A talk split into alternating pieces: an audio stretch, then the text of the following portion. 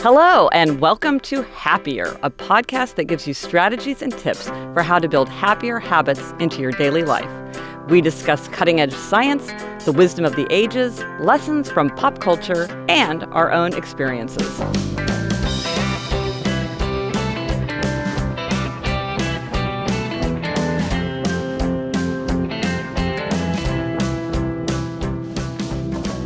I'm Gretchen Rubin, a writer who studies happiness and good habits. I'm in New York City, and with me is my sister of the sage, Elizabeth Craft, who's my happiness guinea pig and questioner. That's me, Elizabeth Craft, a TV writer and producer living in LA, and Gretchen makes me happier, even if it's against my will. This week, we'll talk about the one minute rule as a habit that helps to keep clutter under control, whether you're a satisficer or a maximizer when making decisions, and how to avoid a common happiness stumbling block. We'll also answer a listener question and reveal our happiness fails and gold stars for the week. We're going to start with a suggestion you can try at home, something small and manageable that will actually make a difference about how you feel each day. And our first try this at home tip is the one minute rule. The one minute rule is exactly what it sounds like. If you have a task that can be done in less than one minute, do it without delay. And this has been so helpful for me because I realize that if I just hang up my coat instead of dumping it on a chair, if I rip open a letter and read it and throw it away, if I answer an email that, you know, is a one word answer without postponing it, then those little things don't become the scum on the surface of life. Yeah. I mean, a friend of mine told me that her apartment went from being a total wreck to being quite tidy without much effort. And another friend said his productivity shut up because when he got rid of all those little things, then he felt like he could do the bigger things. Yeah, I mean, for me, I have to say, your one minute rule has actually improved my marriage. oh, Uh, because as you know, I'm extremely messy if left to my own devices. but I will say in your defense, you're not dirty, you're just messy. Well, thank you for that. Whereas Adam, my husband, is very neat. Uh, if you go into his closet, all the shirts are together, you know, all the pants, everything's perfectly arranged. And one of the things that we used to fight about a lot was me being messy. And so once I instituted this one minute rule, I started putting dishes in the dishwasher, putting in laundry, changing the laundry, scooping up that huge pile of clothes that accumulates next to my bed Yeah. every week.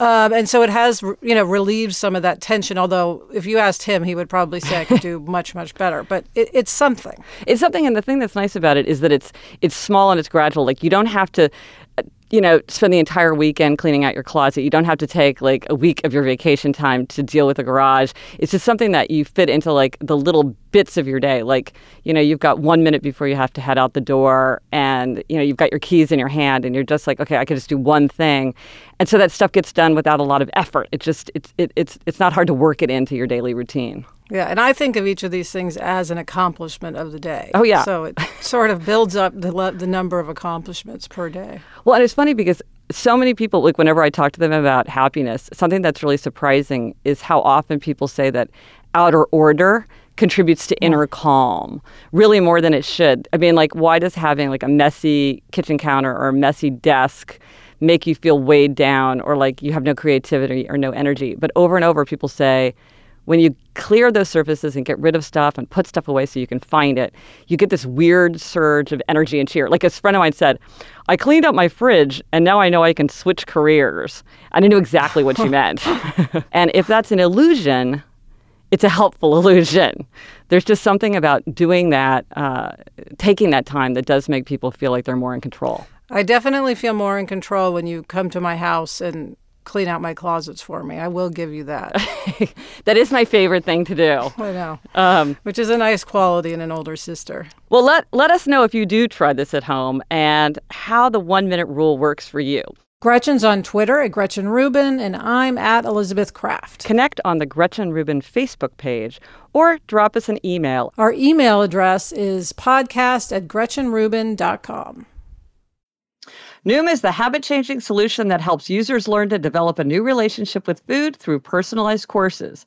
Based in psychology, Noom teaches you why you do the things you do and empowers you with the tools you need to break bad habits and replace them with better ones. Because everyone's different, Noom adjusts to your lifestyle. They teach you the psychology behind the decisions you make and then help you keep track of everything from workouts and steps to analyze your diet and recommending healthy recipes. Noom also connects you with a personally assigned goal specialist and a community of other Noomers, so you have all the support you need to empower your change. Gretch, you know, I love Noom. I love all the tools it has, especially the step tracker and the weight tracker. I rely on those every day. Yep, you don't have to change it all in one day. Small steps make big progress. Sign up for your trial today at noom.com slash happier. That's N-O-O-M dot com slash happier. What do you have to lose? Visit noom.com slash happier to start your trial today. Elizabeth, here's a question to help you know yourself better. When it comes to making decisions, are you a maximizer or a satisficer? Well, why don't you maybe you should start by defining those words? I'm thinking a normal person probably has no idea what you're talking about. hasn't been indoctrinated the way you have. exactly. Um, so, yes, these are real words, um, and it has to do with how you make decisions. Maximizers want to make the maximum best decision. They want to make the optimal decision. If they're choosing a tent or an apartment or a pasta sauce, they want to make the best possible choice. Satisficers, and that's a word that's a combination of satisfy and suffice, yeah. are people who they have a certain criteria, and that criteria could be very high, but once it's met, then they move on. They don't have to feel like they have the best pasta sauce at the best price. They just have to feel like they have what they wanted.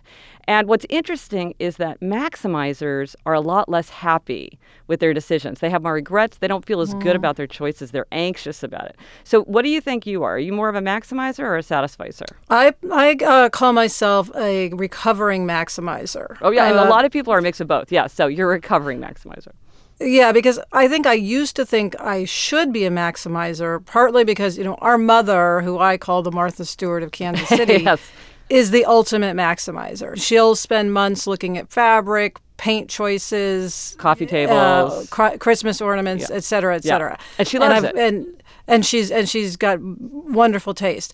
Um, I, for instance, years ago, I moved into an apartment and I, u- I was used a cardboard box turned over as my coffee table, which is totally typical, just, by the way yeah, which I just couldn't uh, like handle picking a coffee table. There were so many out there, and of course everyone would make fun of me for this. So I finally said to my writing partner Sarah, I just wish someone would buy me a coffee table. I wouldn't care what it was. Right. It's just if I once I have it, I know that I won't ever think about it again. But I can't commit. Right. If it, if you just had a coffee table that worked as a coffee table, that would be enough. Your criteria would be met. Yeah. Yes um, it was just the existential dilemma of choosing it. So Sarah, being the good writing partner that she is, for my birthday, went to a thrift store and bought me an extremely ugly coffee table, which I used for I think around five years, probably until I got married. Um, I will say, in my defense, that people would come to my apartment and sort of feel nostalgic for the cardboard box. Uh, I think it made them feel good about themselves. Uh, but anyway, to this point, I mean, I've had blank walls my whole life. Nothing on the walls, again, unless mom visited and hey, yeah. put something on the wall. This is frustrating for my husband, and I am trying and have, I think, in recent years become more of a satisficer where I yeah. realize it doesn't have to be the perfect yes. art. It, we just need something on the wall. Right. There's this great line from Voltaire where he says, Don't let the perfect be the enemy of the good. And it's like, don't let the desire for the perfect coffee table or the perfect painting mean that you get nothing. Because if you just satisfice, um, you have the satisfaction of, of, of moving on. Research suggests that satisficers are happier. They're, they're more contented with their decisions. They don't use so much time and energy.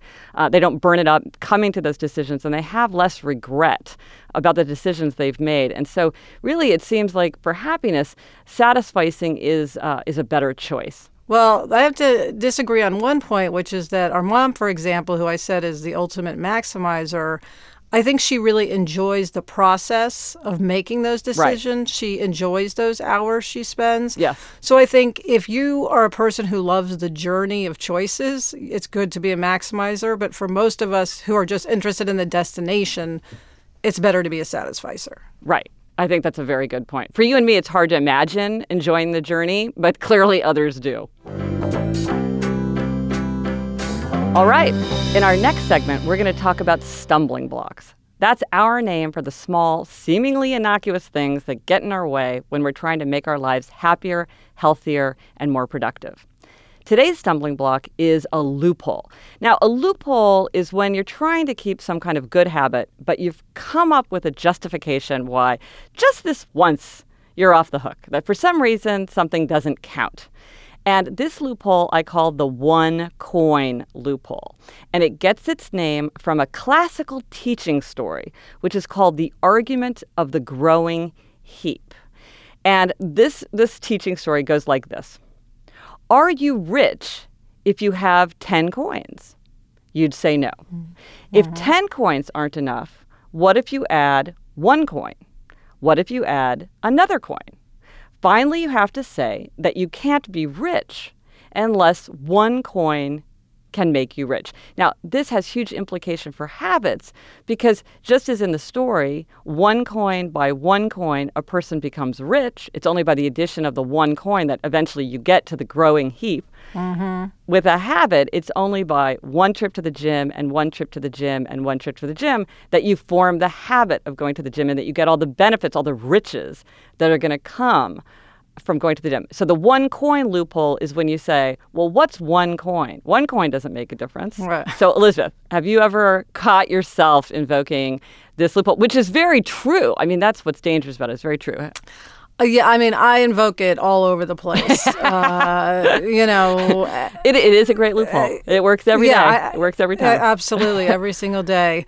Um, you know, the one that's really, I'm really having trouble with it at the time right now is uh, you know I'm trying I I won't say I'm trying I'm writing a novel uh, on the yeah, side. right yeah. And, and all your that is yeah and that is something where you know it's so easy to say well if I don't write a paragraph right now what does it matter? I have to write 300 more pages of this thing. I'm on page four right right or, or, or, it's going to take a year. What is what does it matter if I skip what one morning one day yeah. in a year? Exactly. Yeah. Uh, Whereas, you know, but I know that if I keep writing those paragraphs, or if I write, get up and write two pages at 6 a.m., it's going to add up and I'm going to get to page 300.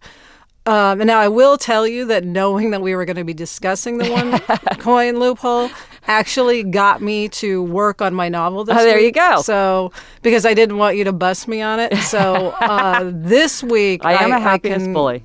You are, yes, the ultimate happiness bully.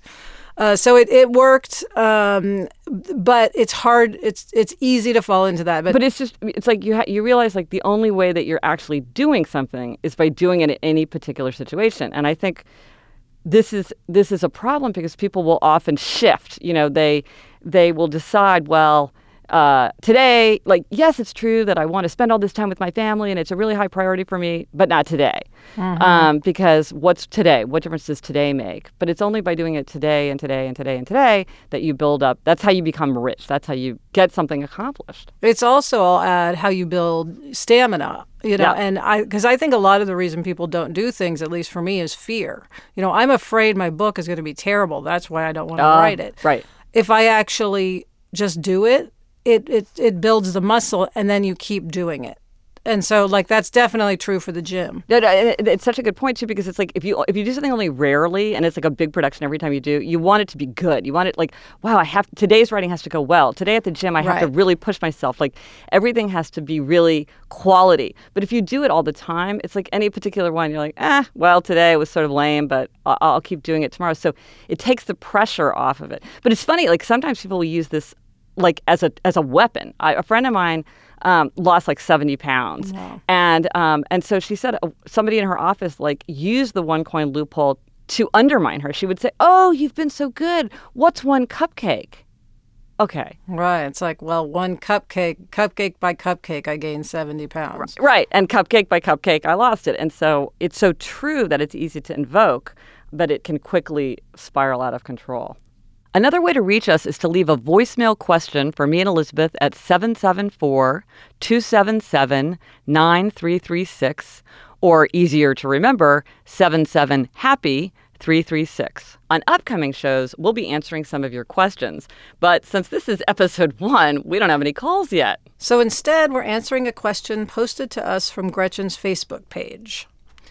The question is Does checking Facebook make people feel happier and connected or more lonely and sad? Uh, good question. Good question. The, I mean, funny thing for me is I'm not even on Facebook. and uh, why not? So but why? That, I don't know if I deserve to answer this. But why have you made that choice? You know, at the beginning, it was because there were just certain people in my past who I did not want to reach me or find, right. or, you know, know where I was. Uh, nothing dangerous, just people I didn't care to speak to. Um, and I can vouch for that. There's no secret yeah. crimes. um, but you know, over time, I it, it just seems so overwhelming. Like I see now why Facebook is valuable because, for instance, my husband is on it, and he'll tell me something that a good friend of mine is doing, such as moving to Italy, that I have yeah. no idea about, and you know he'll know what her kids look like, and I don't know because I haven't seen them for you know a year.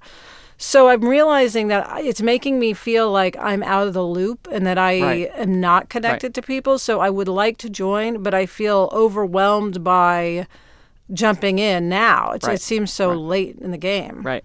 Well, I think I mean, and that's why it makes people happier. Is I think you know, ancient philosophers and contemporary scientists agree that if you had to say what is the secret to happiness, probably the best answer is relationships. So anything mm. that helps people stay in touch to maintain relationships is something that's probably going to make you happier. But the thing about Facebook is that, like many things in life, it's an amplifier of human nature. It mm. makes good things better and bad things worse. And so, if you're the kind of person who really gets upset if you compare yourself to others, or if you have relationships in the past, like, you know, a tendency to do, be kind of a slight stalker, wow. um, you know, there's things about it that can can amplify the negative as well as the positive. And, and it's interesting, there's a lot of research right now. Scientists are really interested in what is its effect on us? How is it making us happy or not?